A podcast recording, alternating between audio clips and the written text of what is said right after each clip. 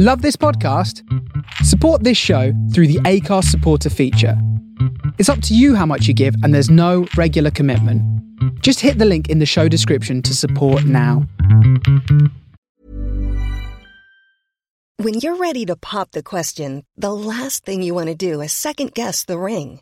At Blue Nile dot com, you can design a one-of-a-kind ring with the ease and convenience of shopping online. Choose your diamond and setting. When you find the one, you'll get it delivered right to your door. Go to Blue Nile dot com and use promo code LISTEN to get fifty dollars off your purchase of five hundred dollars or more. That's code LISTEN at Blue Nile dot com for fifty dollars off your purchase. Blue Nile dot com, code LISTEN. Many of us have those stubborn pounds that seem impossible to lose, no matter how good we eat or how hard we work out. My solution is PlushCare. PlushCare is a leading telehealth provider with doctors who are there for you day and night to partner with you in your weight loss journey. They can prescribe F D A-approved weight loss medications like Wegovy and Zepbound for those who qualify. Plus, they accept most insurance plans. To get started, visit plushcare.com slash weight loss. That's plushcare.com slash weight loss. Every time there's the next step, I get I get it again. You know, like when I first did a three thousand seater, I nearly passed out with the nerves going on. But now I can't wait to do three thousand seaters because they're amazing. Or like when I did my first T V thing, I was just beside myself. I actually, the only time I've done it, and I froze on stage and couldn't remember my words, was that night. So there's still that, still that aspect. But now I've done that. Now I won't be scared next time. So it's just those sort of hurdles, those first times. Hello and welcome back to another episode of Balancing Acts. In this conversation, I chat with stand-up comedian Kelly Convey. Perfect. Hi, this is Steve Whiteley, comedian, actor, filmmaker and writer, all-round A D H D creative. And welcome to my new podcast, Balancing Acts, where I talk to an array of creatives ranging from comedians, actors, directors, all sorts. And we talk about how they find a sense of balance or not between their creative lives and their everyday lives, and how that has an impact on their mental health and beyond.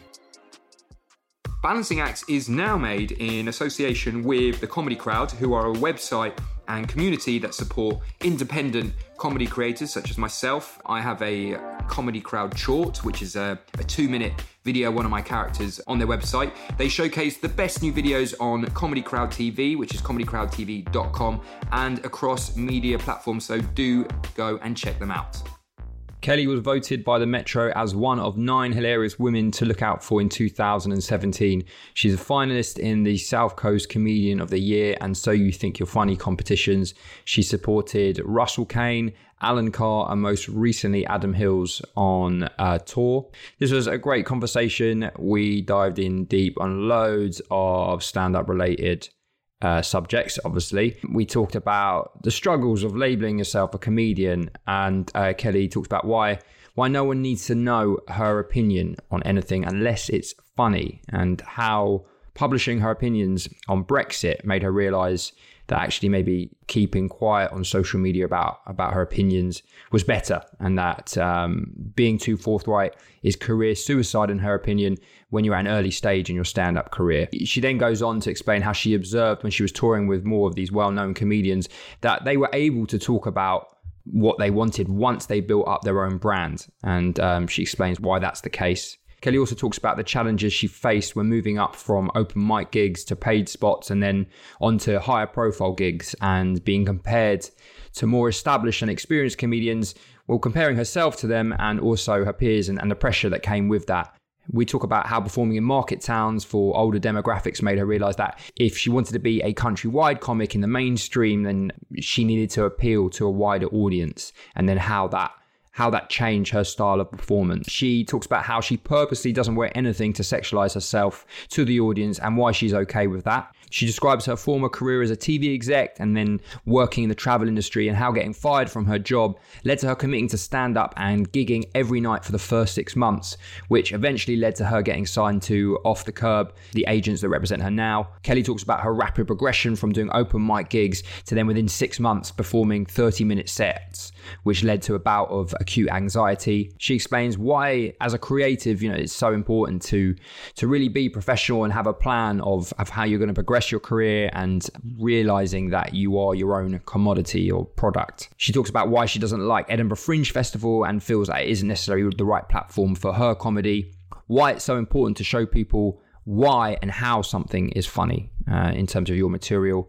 She talks about her approach to writing new material and how she prefers to not write rather than try and force something out, and how she got to a point where she was able to find her own rhythm in terms of writing new material. There was loads here. It was a really good conversation. And obviously you'll hear from the audio. We we did this over Zoom, obviously, because of social distancing and that. Got to run with the times. So there's a slight difference in audio ambience. But I'm sure you're going to enjoy this conversation. So over to Kelly. Perfect. So how how are you doing in uh, in quarantine? Mm. Yeah, fine. Uh, just been sort of doing housework and stuff. I haven't really done any comedy. Yeah. Um, I don't know if it's just because I'm just not in the mood, or I don't see any point, or I don't know. But um, been doing lots of D I Y, which is yeah. always productive. Um, but yeah, I suppose it's just adjusting now, and then and then settling into the next few months.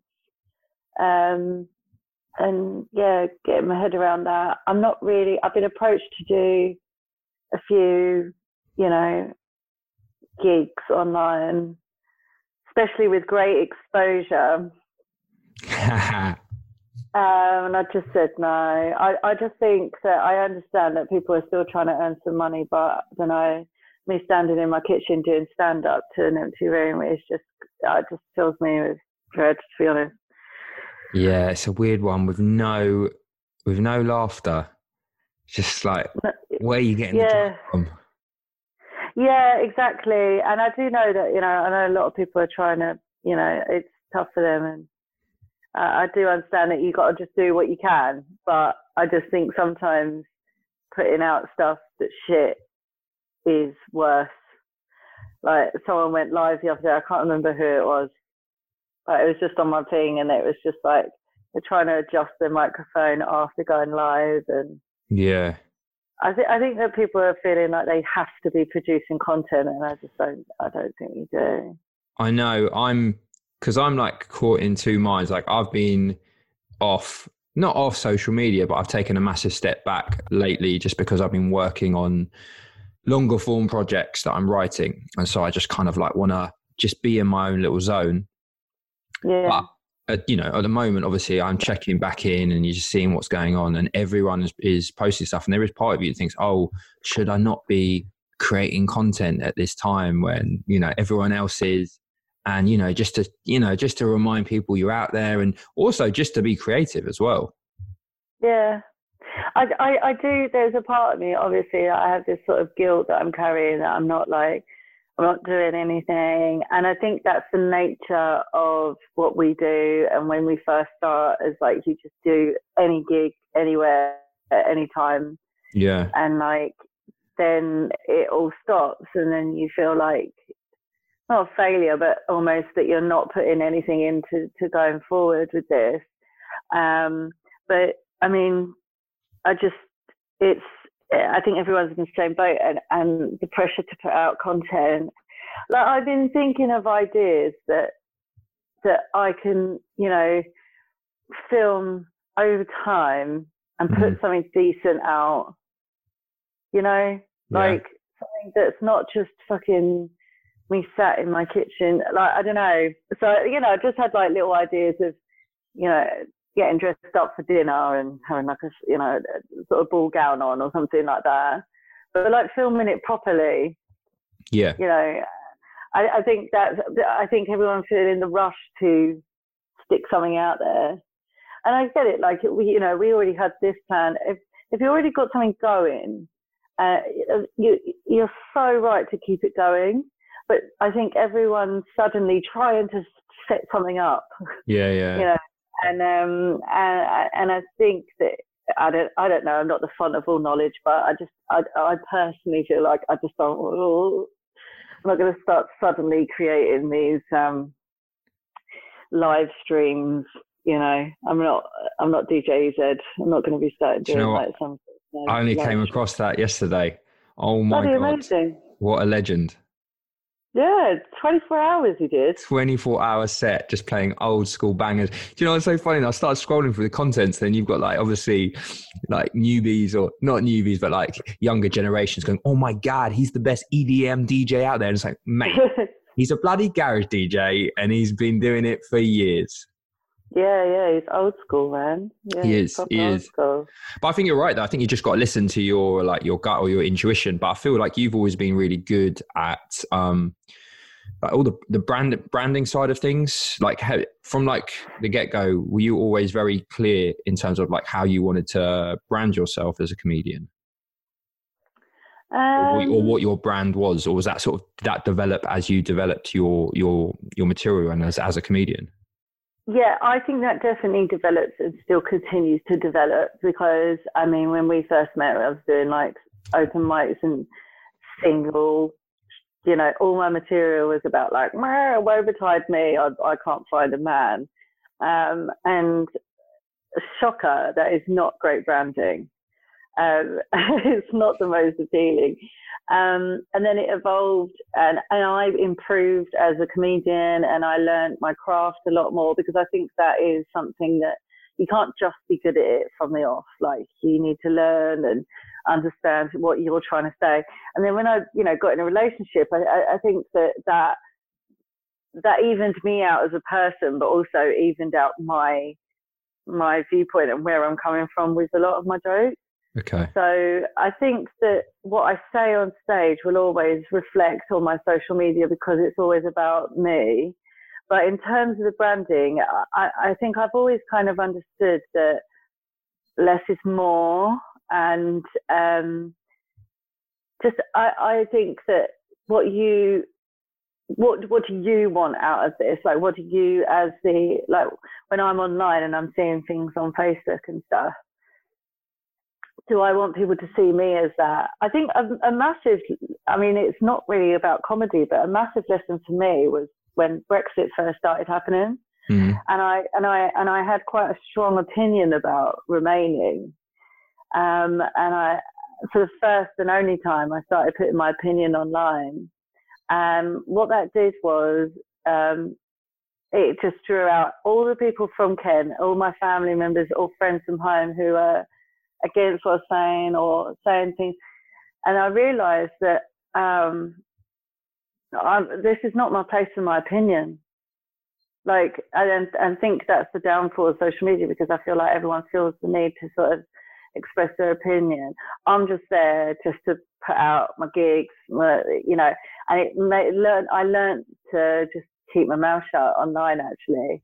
So if you were to look at a timeline of my social media, it used to be bombardment of information and, and all of this stuff. And now it's, it's few and far between, really.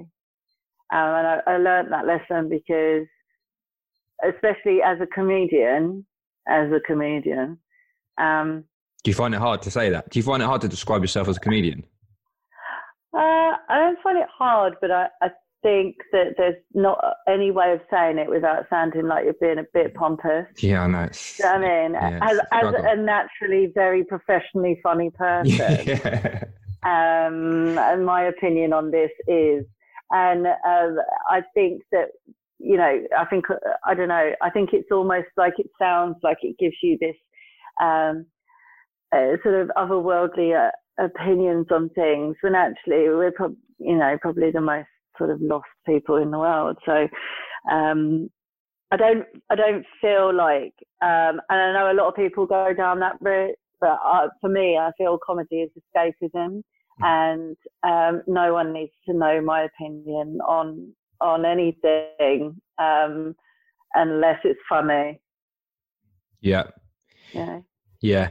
Yeah. I think that's I mean, everyone's got their own view on it. I mean, that's the great thing, isn't it, about comedy? Everyone's got their own individual approach to it. Some people use it as a platform to get their opinions out. But I think at the end of the day, the rule is as long as it's funny, just make it funny, like rather than preaching. Yeah.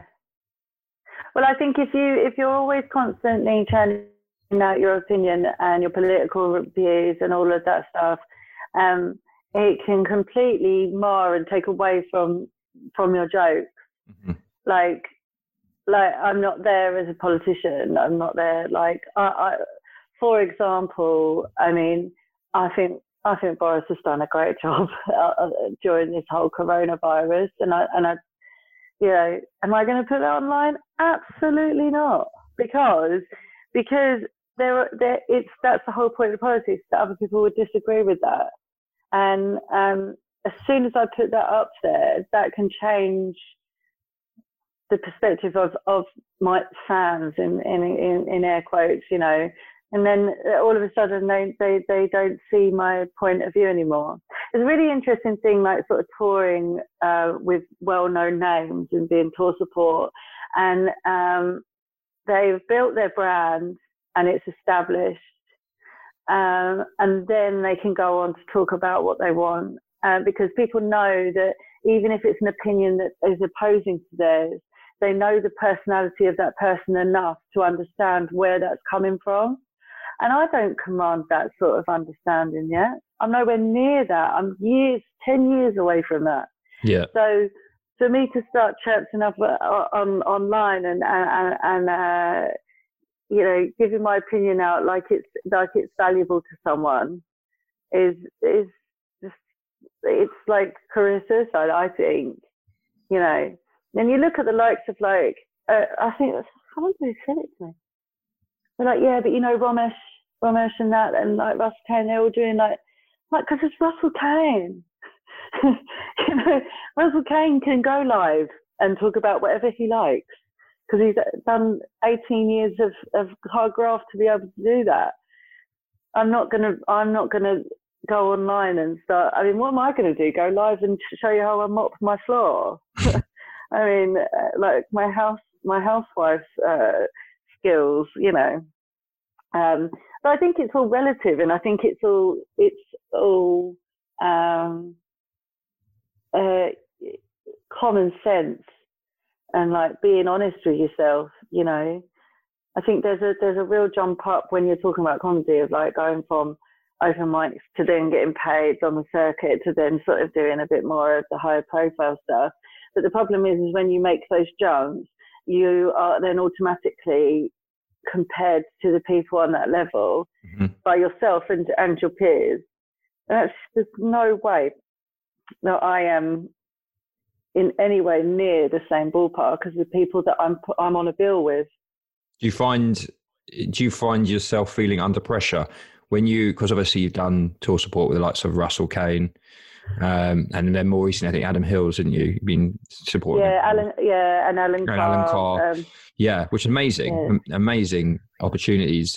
Have did you find yourself feeling under pressure opening for those guys, or were you just like, I'm just going to go out and do my thing?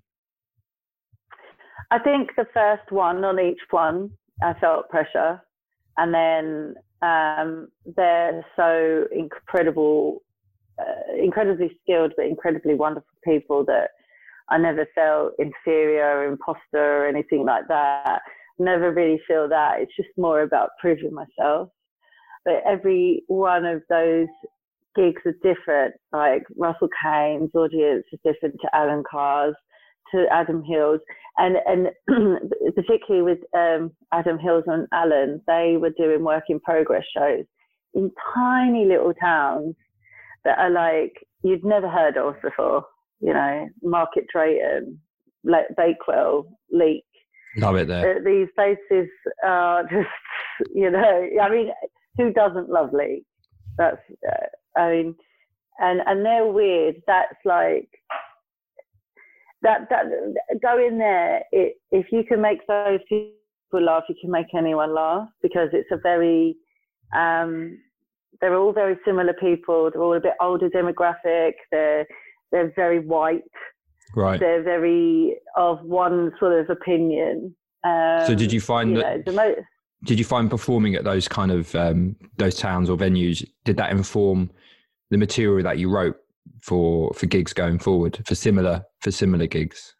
Yeah, massive massive lesson learned that you if you want to be a countrywide, you know, comic that like is in the mainstream and, and, and selling out rooms like that, you, you need to appeal to a wider audience. Doesn't mean that you change your opinions or change what you're saying. It's just how you say it. Mm-hmm. And I feel like I've become a softer comedian as I've gone forward. Um, whereas when I first started out, I was quite aggressive, uh, more just probably because of my nerves, but I felt that the, the rooms that I was doing, uh, that worked better.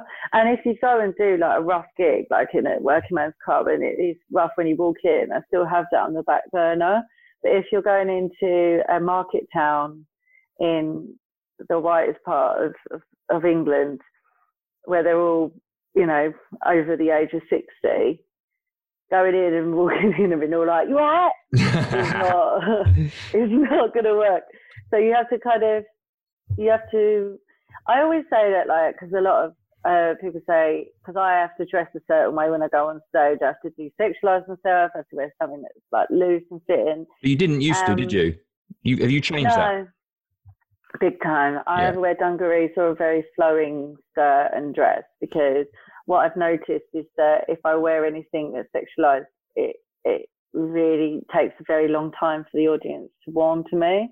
Wow, no matter interesting. It, it's just, but like someone said to me, like a bit more of a feminist kind of person, um, just like, doesn't that bother you? That shouldn't, you shouldn't have to change the way that you dress when you go on the stage. Mm. Of course you do. Of course you do. You you can't change human nature. Mm. So as much as it's shit and I want to wear what I want to wear, um, I want to do well at my job. Mm. It's the same as a plumber turning up in a thong. It, it's yeah. inappropriate. And, and, and actually what happens when you walk out on stage is that immediately before you've said anything, before you got to the microphone, they have judged you on the way that you look. So you either play ball or you struggle. Mm. Um, and, I, and I and I feel like, you know, I was on with Josh Jones um, up in, um, uh, uh, Josh, uh, yeah, Josh, up in um, Nottingham, and I'd packed badly. I don't know why, but I, it was two-nighter sort of thing. And um, on the Friday night, great, and I was emceeing, and then I was like, oh, no, I've only got this to wear tonight. And he was like, what's wrong with that? And then it's like, guaranteed it, it will be a tougher night for me tonight. He's like, oh, don't be stupid. And it was just very tight fit, like skinny jeans and this, like a little top, but it was too revealing. And uh, I'd come off from the first section, he went, bloody hell, I can't believe it. And he saw it from one night to the next. But that's, that's just, um, that's the game. You know, if you walk out on the stage, look at look at all the big names like Lee Evans and stuff. Like, you know, he had his suits, so he would sweat through those suits, but it was because he was performing and, and, and was the star of the show and wanted to show himself in a certain way. Um, Catherine Ryan, I mean, Catherine Ryan looks stunning on stage. She's earned that. Yeah. But she she. Uh, Yeah, it, it, it, it, all of the, all of the things, the way that you approach the gig, the first ten seconds that you're on the stage will set the tone going forward, big time. So do you, in terms of your persona, do you, is your persona you one hundred percent you think, or is, have you said more of a heightened version of you, as is, you know, I guess that's running theme of the majority of comedians. It's very rare for people to just be one hundred percent themselves on the stage. No, I don't think, I think it's very much me. I think like some comedians you will meet and they'll, they'll be a completely different person on and off the stage. Yeah. Uh, you know, you know, very like, you know, can't make eye contact, very yeah, nervous yeah, sort of yeah, person yeah, yeah. off stage. And they walk on and they're like, good evening. And you're like, what the hell happened there? Um, so I'm very much the person I am on stage, but I would say that I am the person I am plus adrenaline. Yeah. Okay. Yeah. That makes sense. So, um, and, and, and also just on the basis of, like I said before, the room and stuff, you know, if I, if they're all being like heckling and stuff, yeah, I'll definitely, I'll definitely be more my original roots of like Chatham Kent person. Yeah. Um, or if I go to Tunbridge Wells, I might be a little bit more East Dulwich like I am now, you okay. know, so okay. it depends if I'm buying brioche or Hovis, really. So, like, just take a step back. Before you got into stand-up, you, you were you working in T V? I worked in television for, yeah, about seven years. Yeah. Um, I was, what, I was what were you doing? T V shows. Okay. Um, so I was acquisitions, global acquisitions for, for Fox, um, yeah. international channels. Um, I started out as a P A and then just progressed through the, the ranks sort of thing. Um, so I was doing that for about seven years. And then um, I left T V and I did a travel job for like uh, a year for Expedia. And I travelled the U K and I went to a different place every week with my bulldog, Nelson. Big up, Nelson. Big up. Yeah, he's he's actually been the one. Away. He's been the one consistent theme for running through your social media right from the off. That's that, true. That's very much part of the Kelly Convey branding. Yeah, he is. He is. He is my baba. He is my baba Stu. Um, so yeah, me and Nelson went went around the country for a year, and then. Uh, And then and then I started to do like my own blog when that finished, because it was only every year. Okay. Um, date, dating with your dog. Okay. Uh, did about three blogs, and uh, uh, but it made people laugh, and that was kind of set the little seed. Um, and then I started doing a wine job for the International Wine and Spirits Competition. Okay. I was doing that for six months, and I got fired for getting paralytic drunk in Düsseldorf at a conference called ProVine. Okay. Um, and I got I got fired from that job, and on the same day that I had my third stand-up gig. So I got fired, got really drunk, went to go and do my third ever stand-up gig. Yeah. And um, made a fool out of myself at the Cavs. And uh, uh, I woke up the next morning and just thought, what are you doing? You've found something you really love, and you've, you've just got fired for being drunk all the time. Um, and then that totally changed my opinion of sort of stand-up. Well, it had to, because I didn't have a job or anything else to do. So I just really applied myself, took it very seriously. I wrote a different five minutes every every gig. Yeah, I remember ridiculous. You saying that. I was like, wow. Yeah, not for long. I, uh, that didn't last long. And then, um, uh, and then, yeah, just applied myself. I just gigged every single night for about six months, and then um, was in So You Think You're Funny and all that jazz. And then um, Kerb signed me after a year of doing stand-up. Yeah, it was like rapid traje- trajectory. Um, yeah. It's amazing. Like, like it's just an example of someone. I think it's just you just focus right from the off. Like you just kind of you had a goal, you knew what you wanted, and you just went for it. Yeah, I think so. I mean, I didn't, I didn't have much choice either. I think that like obviously I, I found what I wanted to do. The first second I walked on the stage, because I'd never been on stage before in my life. Had you never performed that in any shape before? Really? Okay. No, no, no, right. No drama school or uh, stand-up courses here. I'd never done anything on stage. Um, and as soon as I went up there and I started, I went, oh my God, this is exactly what I'm meant to be doing. Um, and so I just, just really hunkered down, and I just really focused, and I, I just really went for it. And luckily for me, I think that it was, Of, uh, I think this is the best time to be a female in comedy. Um, I think that agents were looking to get more women on their books. Um, it, I was right time, right time, right place. Um, my agent C as a whole, Off the Kerb, are, are they couldn't be more suited to me. If, you know, I mean the acts that they have, but also the agents. Like my agent's like a proper little geezer, right? Um, and uh, it all works really well. And it all it all worked perfectly. It was like, oh, I'm home. Okay, great. Um, but that said, I mean, it was, it was, uh, yeah, it sort of gave me severe anxiety. Um, Did it? And yeah. What I aspects know, of it? Well, I didn't know that it was anxiety, to be honest. I started nearly passing out all the time. Um, and I went to the doctors, and he was like, uh, yeah, you've got acute anxiety. I was like, oh, okay. Um, I, I, I think it was just the, I mean, you've, you've gigged, you know, and, and going from that to getting signed to like the biggest agent, and like, whoa, okay. I'm doing like three hundred seaters, and they were like, right, we need to do half an hour. I didn't have half an hour. I was like, yeah, of course, I've got half an hour, I can do half an hour. And, you know, going up there in my infancy of like not being skilled enough to be playing those rooms. And I remember when when I first got signed, I got sent to, uh, it was somewhere on the coast, and uh, it was like a massive Christmas do.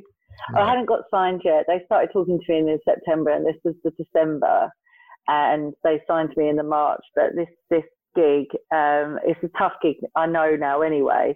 There was like five hundred people in this room, and it was a Christmas do, so everyone was drunk. And I went up, and as I was walking up to stage, some woman was so drunk she pulled her the whole table that she was sitting on over, everything.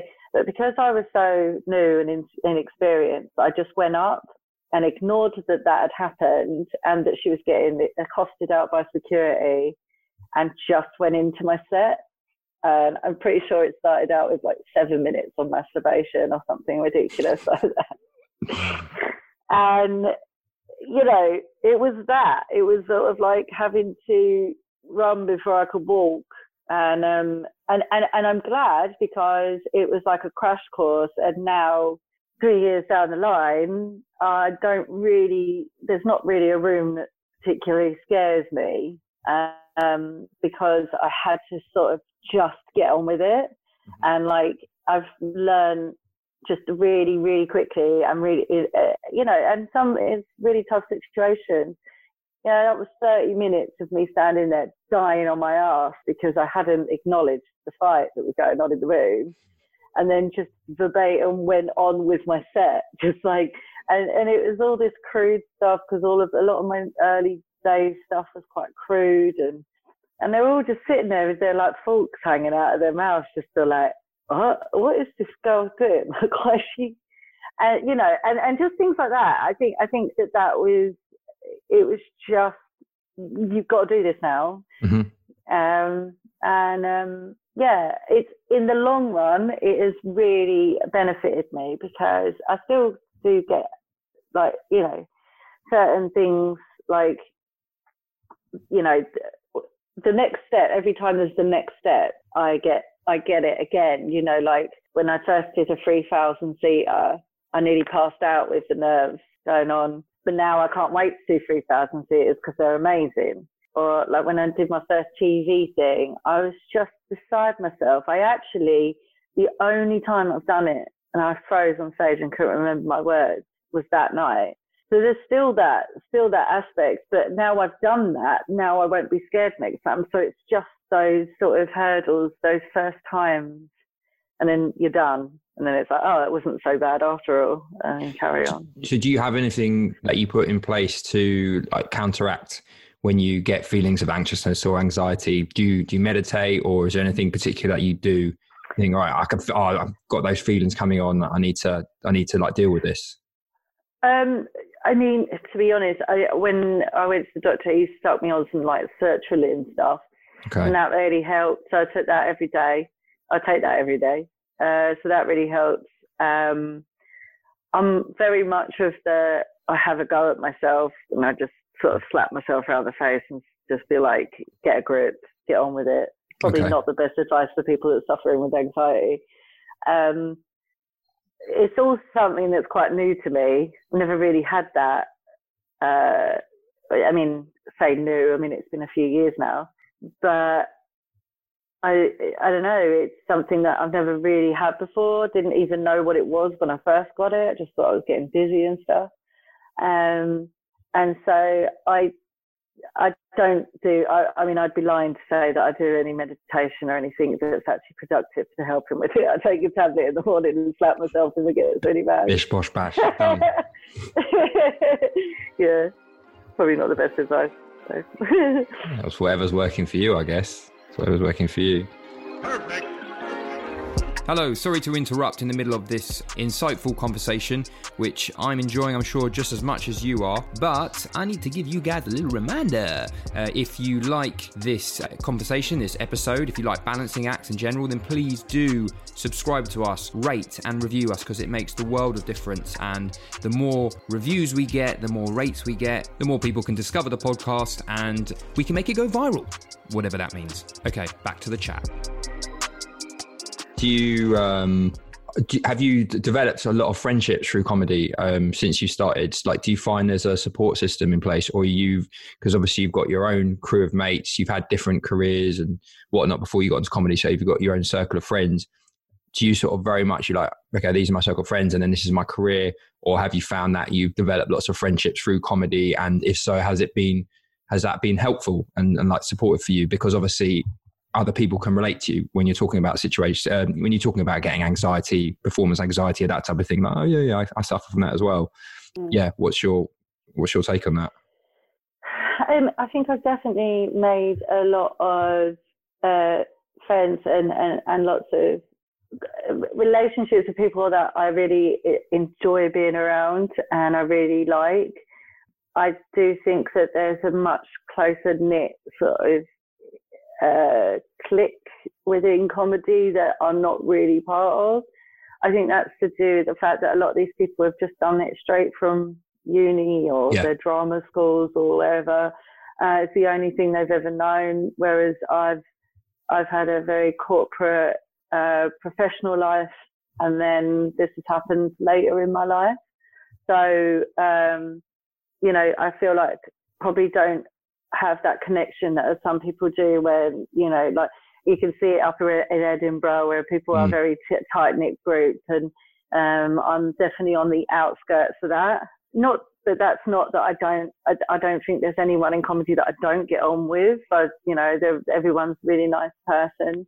But I, I think that that can be an issue when you first start out. I remember when I first started that within the within the sort of year groups of people, you know, they they do have their little insular unit, and you can feel like you're almost back at school again. Yeah.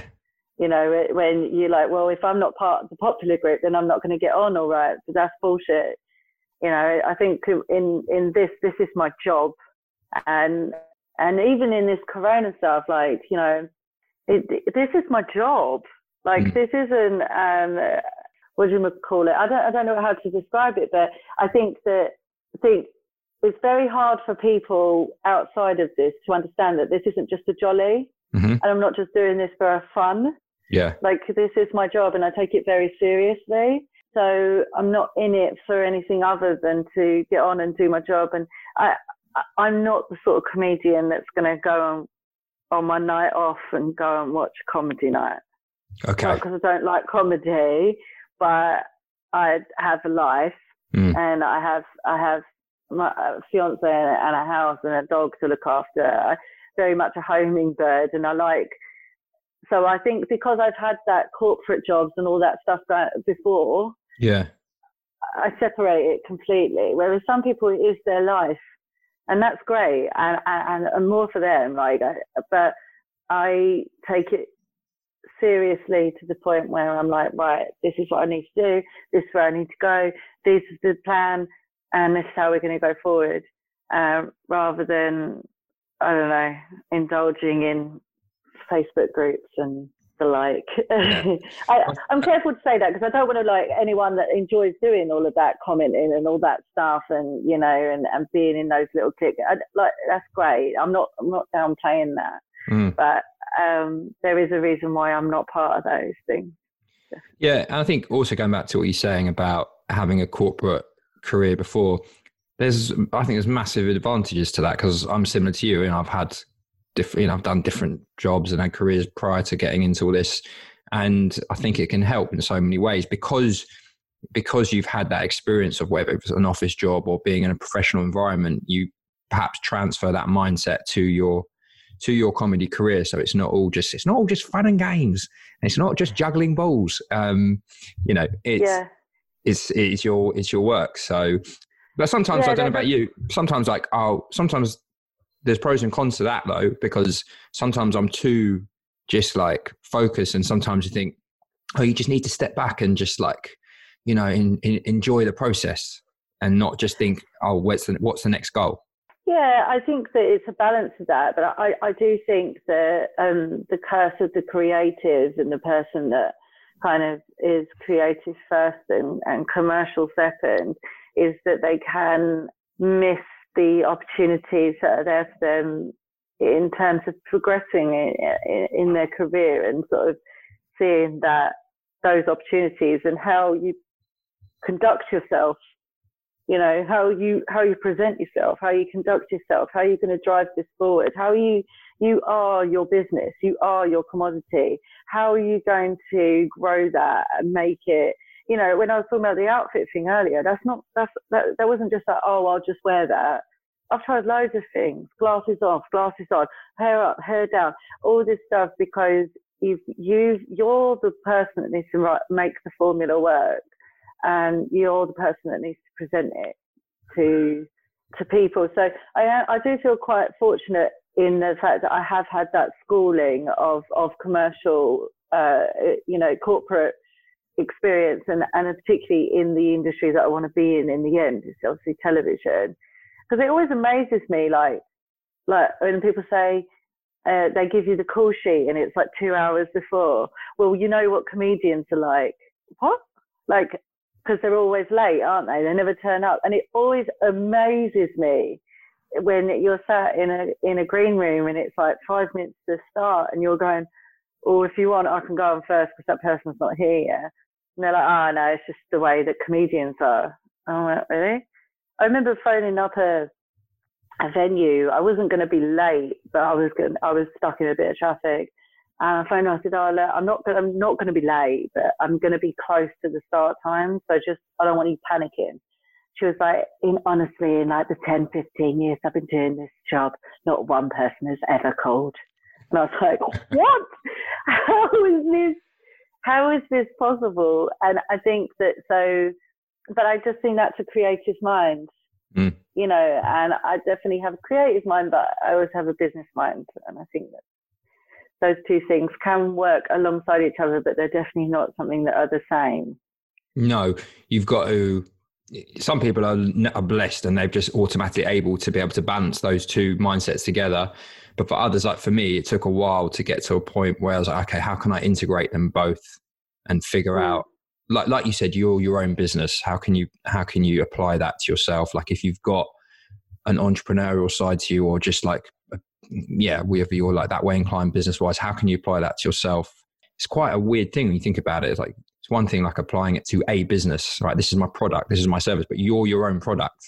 So like mm-hmm. you've you've got to like yeah you know, step inside your own head. Do you know what I mean? And think about and, and then also look at yourself from an from an outsider's perspective. How do people How am I viewed, you know?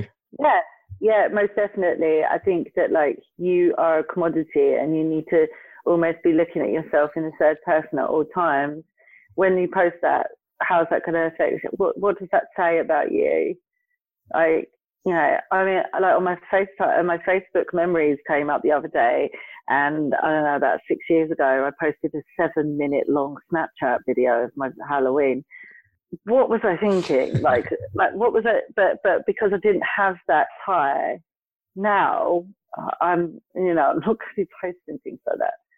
You know, it's, it's, it's um, it annoys people. It annoys people, and I don't want to annoy people. I want to entertain them, and I think less is more sometimes. Yeah. So going back to what you say about you just you briefly touched upon Edinburgh. How was your? Because you did your debut hour last year. how how was that experience for you? I fucking hated it, mate. Did you?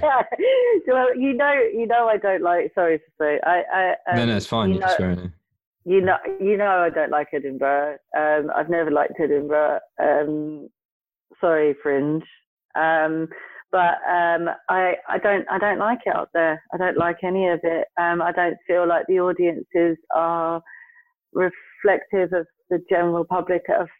The people that I see it for the eleven months of the year. It's not just the people, but it's the environments, the way that they're, they're, they're stood out in the rain and then they're hoarded into these boiling rooms. Uh, there's nothing showbiz about it. I, I, and like, I know that I'm probably like, it's like a priest standing on a Bible right now, but I just don't really see the point of Edinburgh. I don't really see the, I don't, not the point, that's not the right thing to say. I personally don't feel like I benefit from Edinburgh whatsoever. Um, I feel like um, it's a long month. I don't feel like I, a comedian when I'm there. I find it quite detrimental to the development of my material. Um, so In what way? Some, well, like for my debut, um, I had been on tour with Alan Carr for like a year and a half before that and had the best time of my life. Uh, but A, that's representative of the general public, um, you know, what you're doing as a comedian. As a professional comedian, every night of the week, you're doing at least one hundred fifty to two hundred, three hundred seaters, four hundred seaters, right? That's your job, eleven months of the year. Um, and then I've, and also I've done some tour with Russell Kane, and I developed some jokes in those rooms. So over time, those jokes have built and become some of my biggest jokes. Then you put it in a boiling hot room where I had sweat in my eyes, paying an absolute fortune for, uh, with a tech that couldn't even start my microphone. That's that's that's. And this isn't a this isn't a decent venue, right? This yeah, is, this is not free fringe. It's not free fringe. No, it's certainly not free fringe. And I'm doing a joke, for example, one of my jokes and um, developed sort of with Alan is about getting the audience to do almost like a um, um, auction style run up of who's got the most longest relationship in the room, mm-hmm. to lead to my punchline. And you go, right, five years, ten years, eight years. Okay, like you go around the room. How do you do that with eight people and five of them in the same family? You know, that whole section of my, it's just gone. Mm. Um, and then that's, I don't know, like, it always sounds like I'm moaning or blaming or whatever. It's just not my environment. It, it's not the environment that I work in eleven months of the year. Mm-hmm. Um, I, so I went up there with all the hopes and, uh, you know, I enjoyed my show. And then after about two shows, I hated my show. Didn't want to go out there every night. How many people we got in tonight? twelve. Great. Like, I, and so I don't want to like bash Edinburgh too much. I just, I, I love my job eleven months of the year. And then one month of the year, just absolutely hate it. Does that and mean you're, you're, are you done with it then? Will you, will you go back and do another show in the, in the near future? Or are you leaving it for Well, I certainly wasn't going this year. I don't know if Edinburgh's going to happen. Um, but um, I, I, as soon as I said to my agent I wasn't going, I, I started writing again. I, I like, a whole weight lifted off my shoulders. Interesting. Um, but uh, mainly because I'm getting, well, I'm, I'm meant to be getting married in July and I wasn't going to let Edinburgh ruin my wedding. And mm-hmm. that's how much I can't stand the bloody place. I love the actual place. I love Edinburgh, the city. Um, but the Fringe, I, I literally, the thought of doing the Fringe a month after my wedding would have ruined my wedding. That's how much I can't stand it out there. So, but in the back of my mind, I know that I have to, have to do another show. Mm-hmm. So. Why do you have to? Um, I think my agent would like me to. Okay. And, uh, you know, what he, I do go on his advice and he knows exactly what he's doing. Um, I feel the industry are lazy and that's the only place they go and watch people.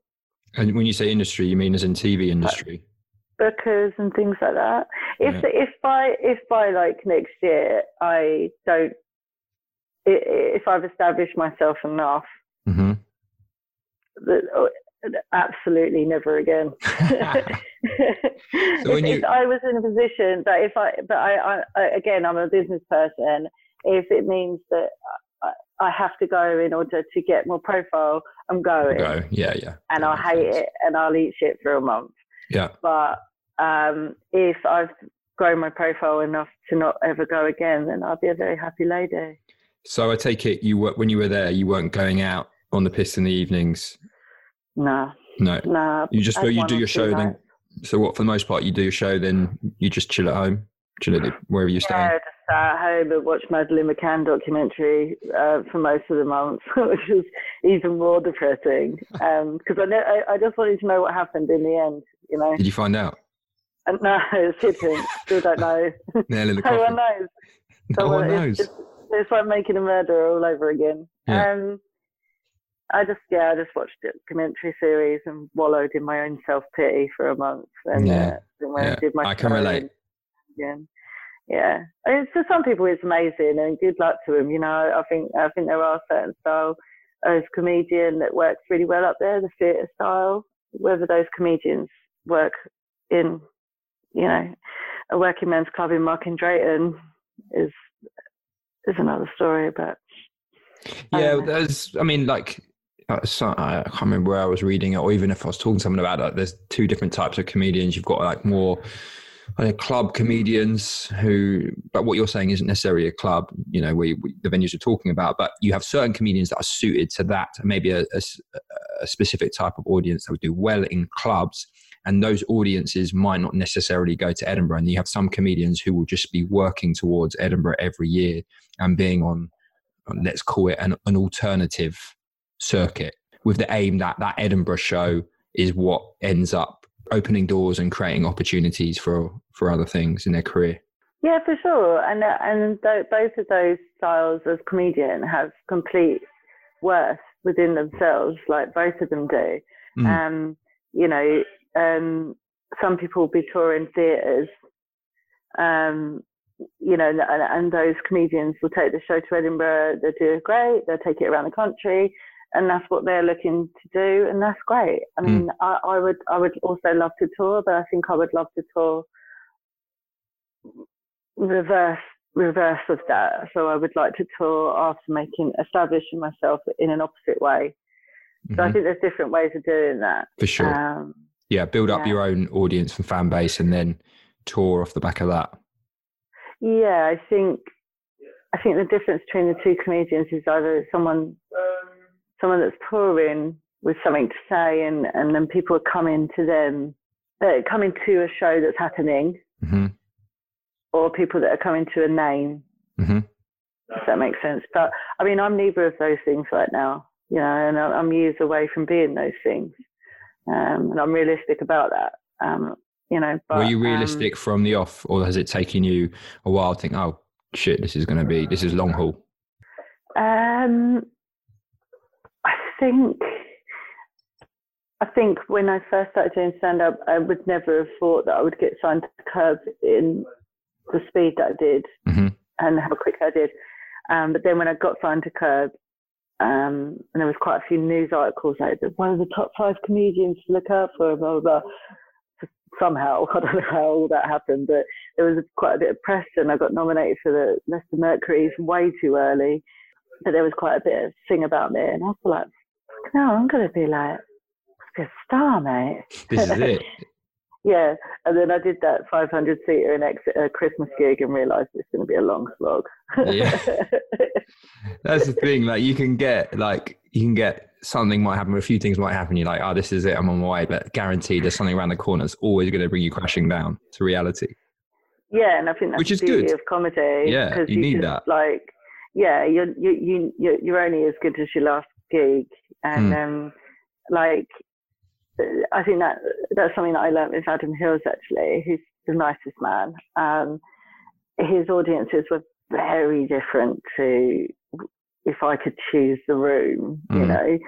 Um, and that that kind of uh, humbling of, oh, God, there are people out there that don't really understand me. And I just, that, that I think the humbling nature of comedy is the best. If you meet any anyone that's like doing really well in comedy, they're the nicest person. Mm. And it's because they, they really, they know, they get it. They, they've been there, they understand it. Everyone has to go through the same process. And they, they know how hard it is to make people understand you. And I think that is the, the key to it is, anything is funny If you find it funny, then someone else will find it funny, but you need to show them why it's funny and how it's funny and what perspective that you're coming from. And that's that's something that I don't know how long it will get to. I mean, I'm starting to understand that. I know that that's what I need to be doing, but I just I, it's just experience time and time again, gig after gig, that will give you that talent. Yeah. That that that tool, that that it's that muscle. Um, yeah, yeah, yeah, definitely. And what's yeah. your approach to to writing? Where do you write from, and like, do you need? Uh, is there a particular times times of the day that you you find you're most productive? Um, I usually think in my head a lot.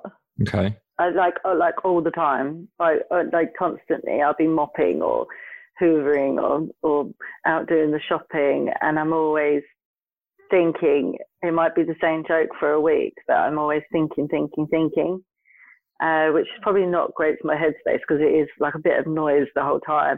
Or someone will say something and I'll be like halfway through a conversation with them and look like I'm still listening, but I'm just thinking.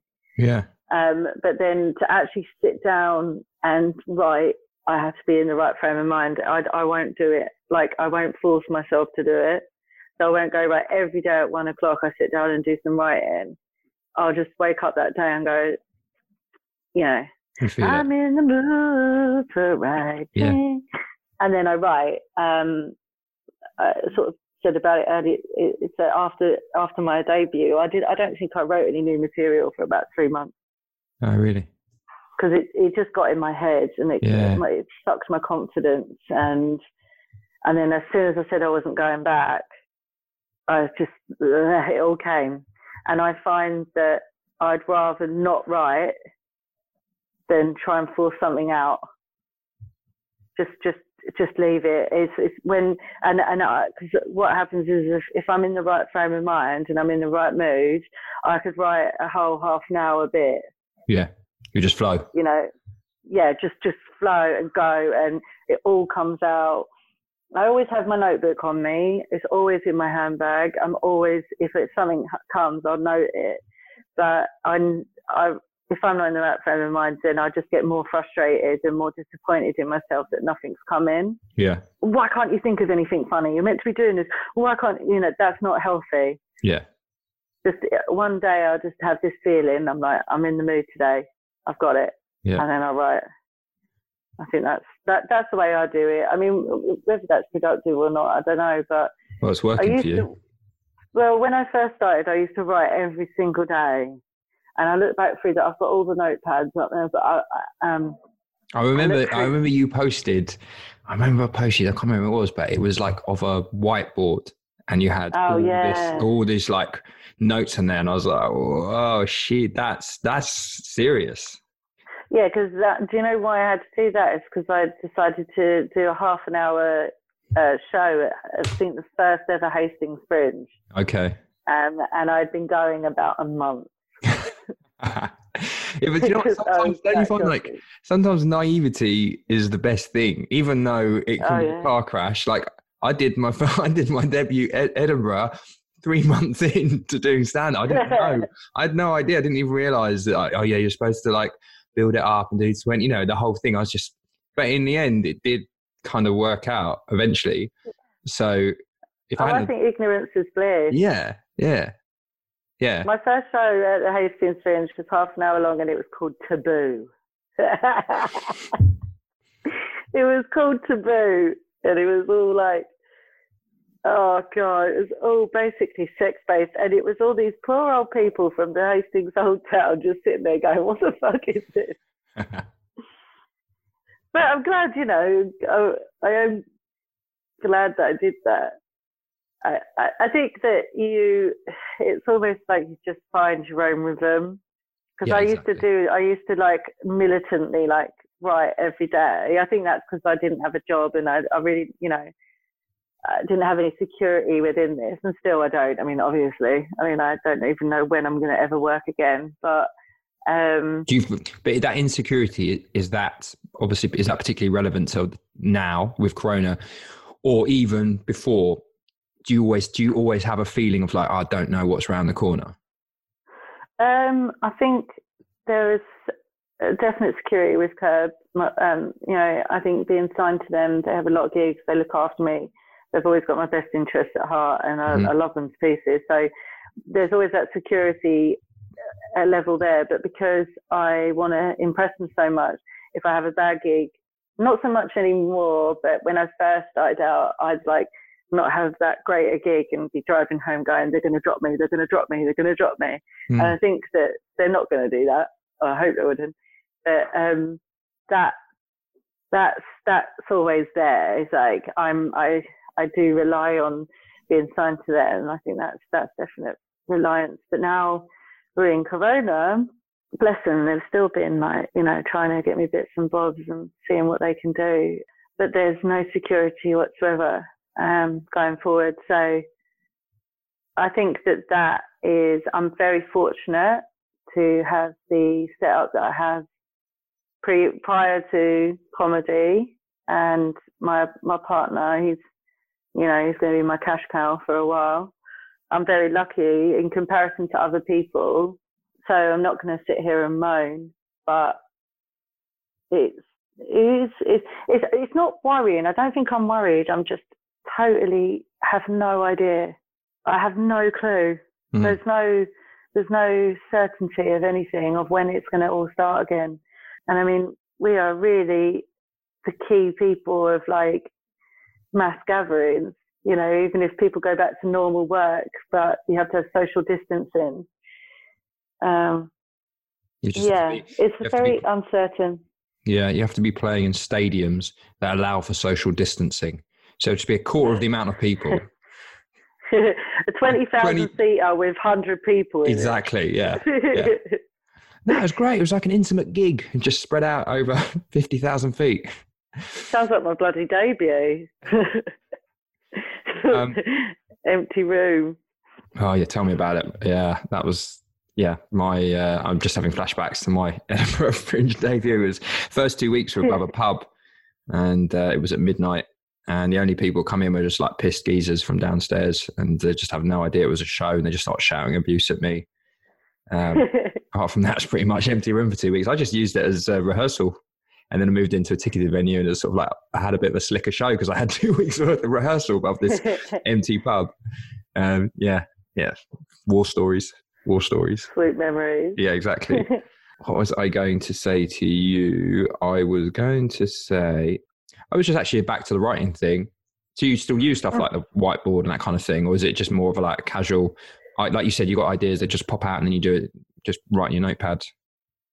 I wrote my notepad. I did uh, use the whiteboards for my last Fringe. Just, I'm quite. I have quite a visual memory. Okay. So I can remember things. Like I can remember how things look when they're written down. Okay.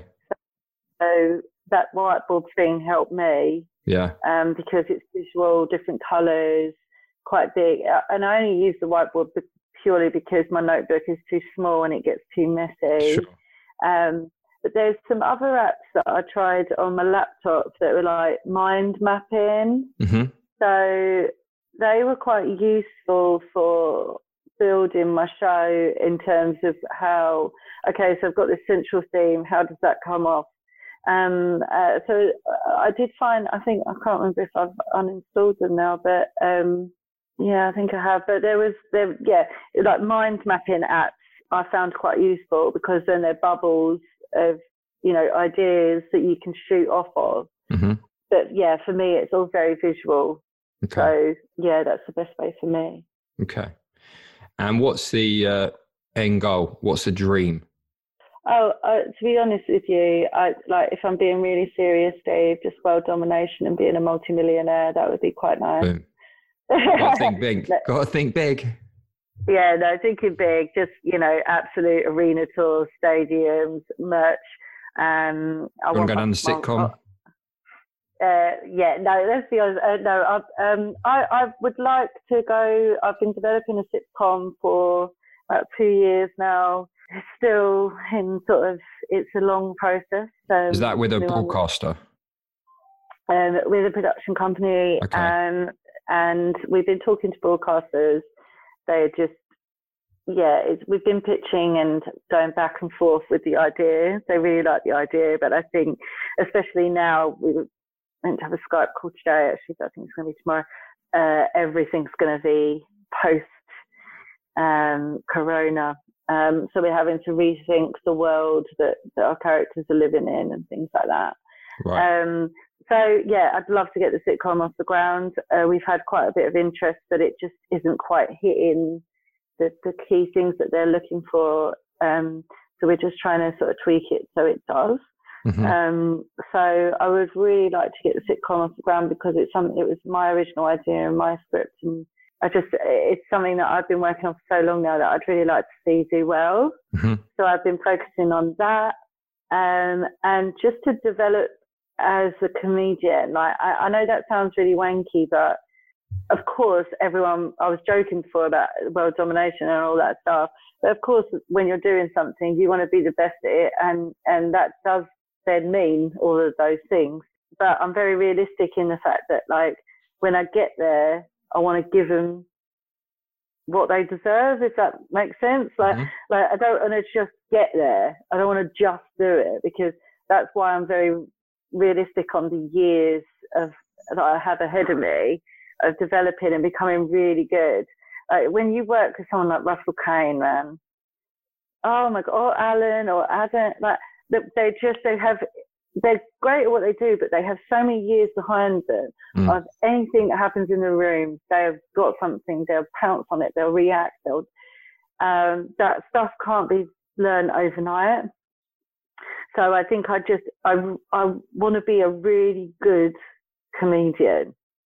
And I think I've got the bones for that, but I don't think I've got the experience yet. And I think that's, that's where I want to, I want to be. I want to be like people walking away, like Rob Beckett.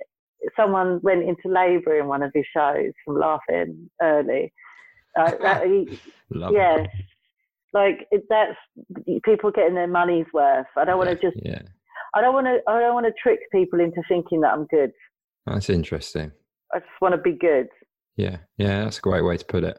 Okay, and outside of comedy, what do you do to relax and unwind? And um, I love being a little housewife. I love doing the little. I love it. Do you? I'm very, I'm, yeah. I Homebody. Do. I, Yeah, I love being at home. Luckily for me at the moment, I mean, everyone's going into lockdown. This is just me. Yeah, yeah. This is me minus gigs, basically. Um, I love doing bits and bobs around the house. I can't say that I'm a good cook. My other half's a cook, but um, I like I like doing that, sticking my washing on, and I just yeah. Uh, so I'm I'm just love being at home. I really do. Are you a binge watcher? Uh, um, no, no, I don't ever really watch telly. Just. You know, do you not? Do you not watch T V? I've got too many chores to do. What? How many chores could you have to do? No, I do really easy. We do, we do like a good like, we do like a good series. I love crime. Oh, that's something that I really do like. It's crime. Yeah. Okay. Yeah, cri- crime documentaries and crime podcasts. Yeah, all the true crime stuff. Yeah. True crime. Yeah, yeah, that's loads how of that. I, uh, yeah, true crime or good, but. Then those two hobbies match up, my cleaning and true crime, because I've always got a lot of bleach. Okay. Yeah. So, and I know how to dispose of a body in many ways now. So there we you go. Heard it here first. Okay. Detectives in years to come might be listening back to this podcast as evidence. Yeah, this is going to be evidence on another crime podcast. Yeah, exactly that. Meta. We're getting very meta now. Um, All right, well, I'm not going to keep you too long because I'm sure you've got plenty of chores to be getting on with. Um, I have. And I, my other half's just getting angry at me now because I've not done any hoovering today. I'm joking.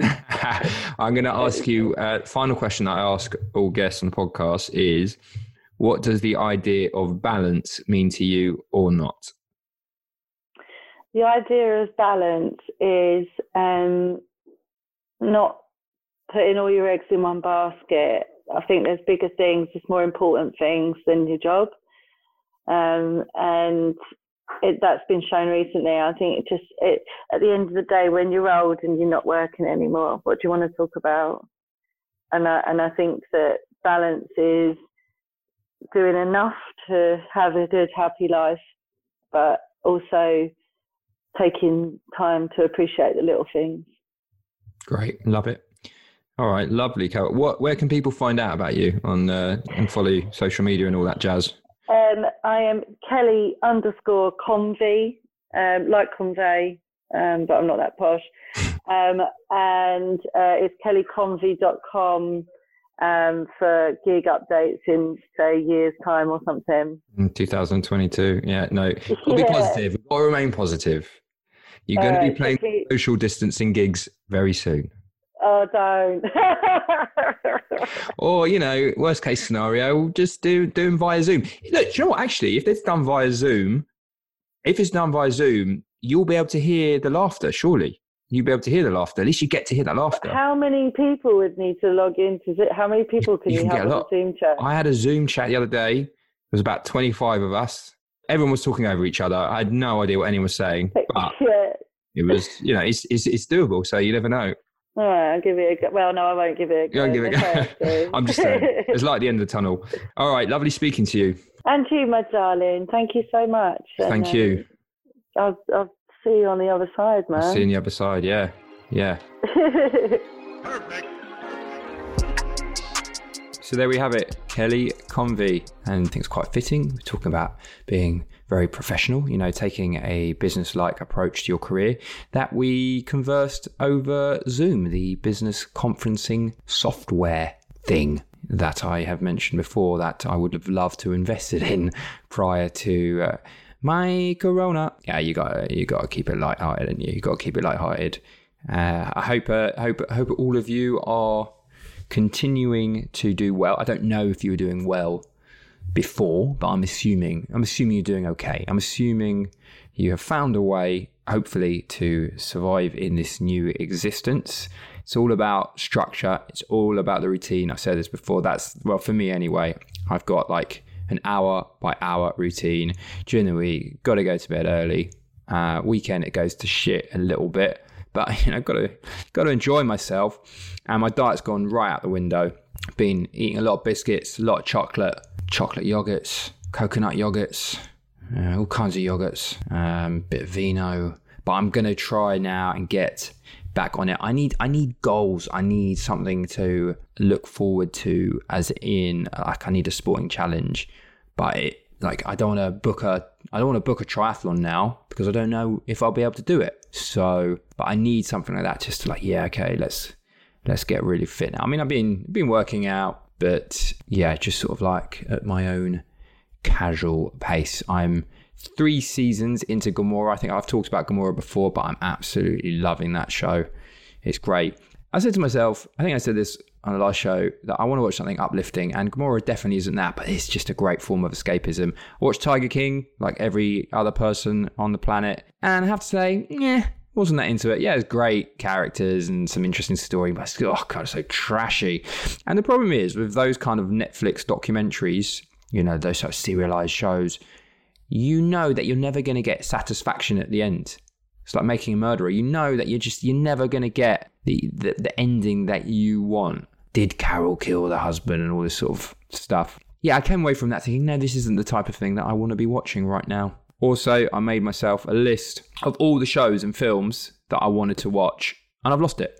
I mean, how the hell could I lose it? I'm in a flat here, but it's gone. It's literally like it's got a life of its own, it's got, and it's just wandered off. And spent a lot of time on this list, and now I'm lost.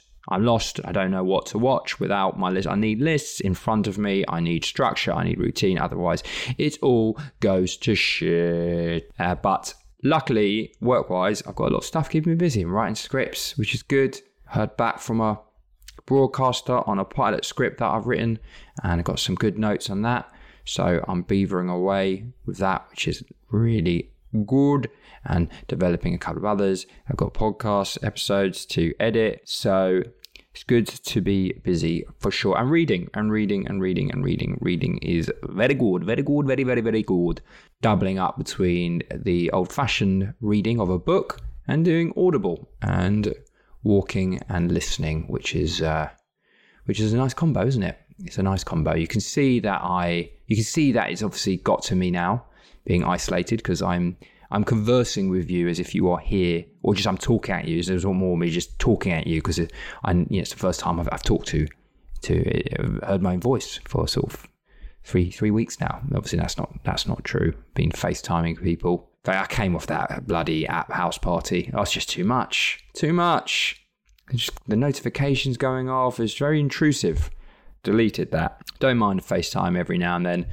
Voice notes though, oh God, it's just, oh, did I talk about this last time? I can't remember if I did. I must just repeat myself. See, that's that's how little is changing each week, that I'm recycling the same the same dilemmas that I have, the small dilemmas that I'm having in my life during this period. Anyhow, I will leave it there. Uh, thank you for listening. Please do rate, review, subscribe. It does the world of good, and it makes it's it's great for me. It gives me it gives me a little boost. If I see you've written some nice, kind words about the podcast, then um yeah that sort of that sees me through for the next that that I could feast off that for a good few days. So just bear that in mind next time you hear me saying, oh, please rate, review, subscribe, and you think, you think ah fuck that, or you can actually, you know what, if it makes Steve feel better, then I'm going to do it. Okay, I'm going to leave it there. I'm going to release a, a, a bonus episode in the next few days where I am chatting with Ollie Carter. He's uh really Uh, great life coach, to talk about, get tips for people on, you know, strategies they can put in place during this these strange times. So look out for that very soon. All right, guys, stay safe. Until the next one, see you later. Bye. Balancing Acts is now made in association with the Comedy Crowd, who are a website and community that support independent comedy creators such as myself. I have a Comedy Crowd short, which is a, a two-minute video, one of my characters, on their website. They showcase the best new videos on Comedy Crowd T V, which is comedy crowd t v dot com, and across media platforms, so do go and check them out.